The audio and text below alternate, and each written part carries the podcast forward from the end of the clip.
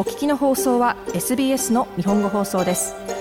詳しくは SBS 日本語放送のホームページ sbs.com.au スラスジャパニーズへどうぞ。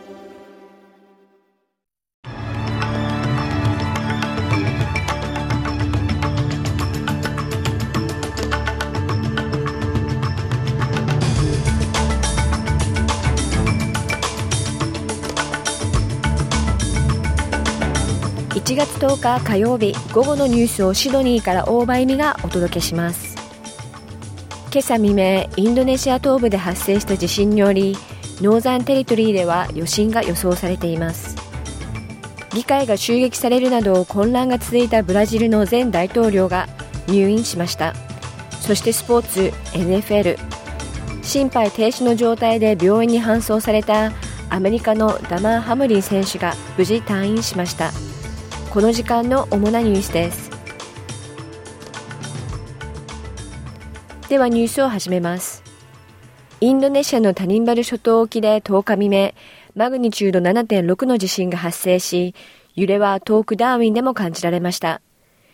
Northern Territory の Chief Minister、ナターシャ・ファイルス氏は、ソーシャルメディアを通して住民に余震に備えるよう呼びかけています。ファイルス氏は地震に巻き込まれた際には、安全な場所に避難したり、地面に伏せるなどして揺れが収まるまでとどまるよう述べています。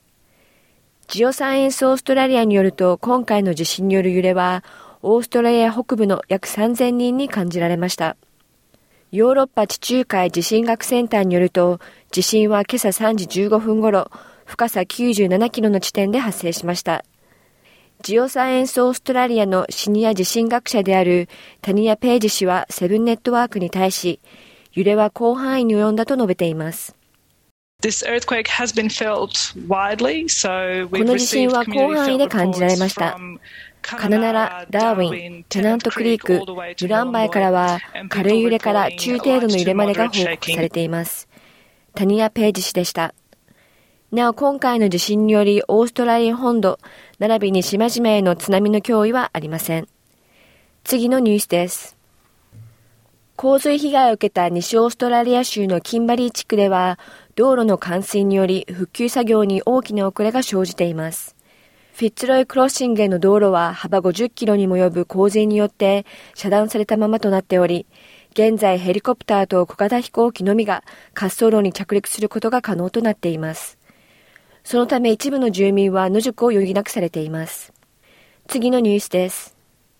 現在オーストラリアで供給不足が報告されている300以上の医薬品の中に抗生物質も含まれていることが分かりました。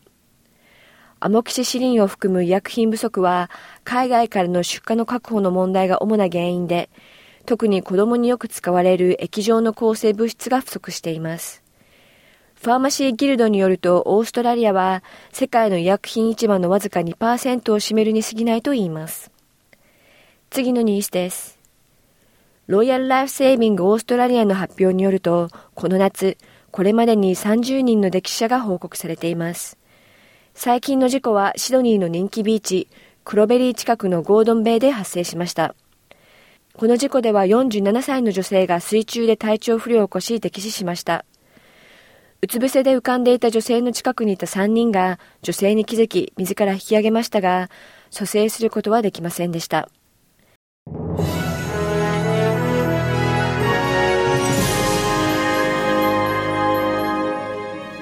ニュースを続けます。ブラジルのジャイル・ボルソナロ前大統領がアメリカ・フロリダ州オーランドの病院に入院したことが分かりました。ボルソナロの妻によると67歳の前大統領は腹痛により入院。前大統領は2018年に刺されて以来、腹痛に苦しんできました。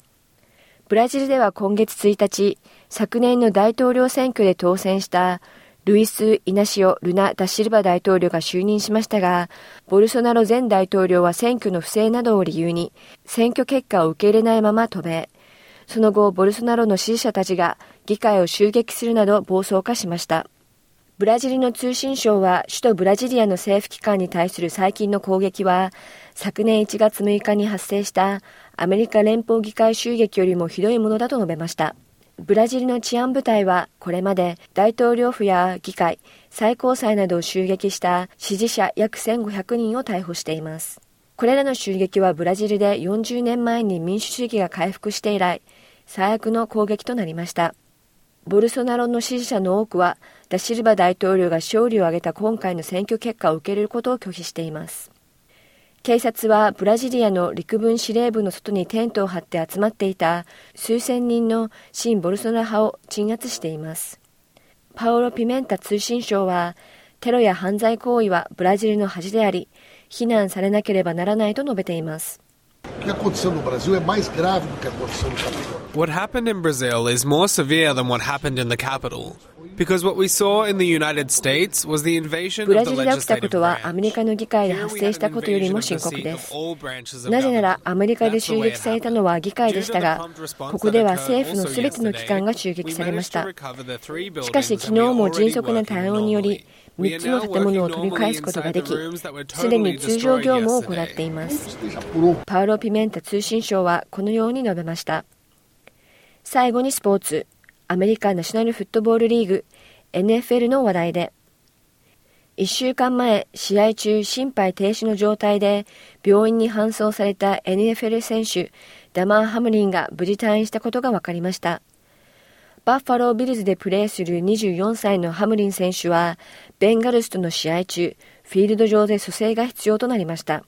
シンシナティ大学医療センターのティモシー・フィリップ博士によると、ハムリン選手はバッファローに無事戻りましたが、今後も継続的なケアが必要なため、引き続き観察される模様です。彼は昨日試合を観戦しましたが、オープニングのキックオフが戻ってきた時、椅子から大きく飛び上がったと同時に、集中治療室のすべてのアラームを鳴らしました。本人は元気で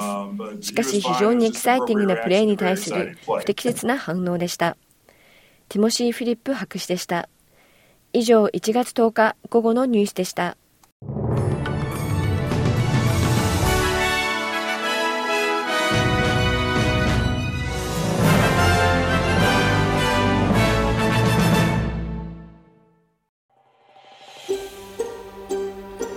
もっとストーリーをお聞きになりたい方は iTunes や Google ポッドキャスト Spotify などでお楽しみいただけます。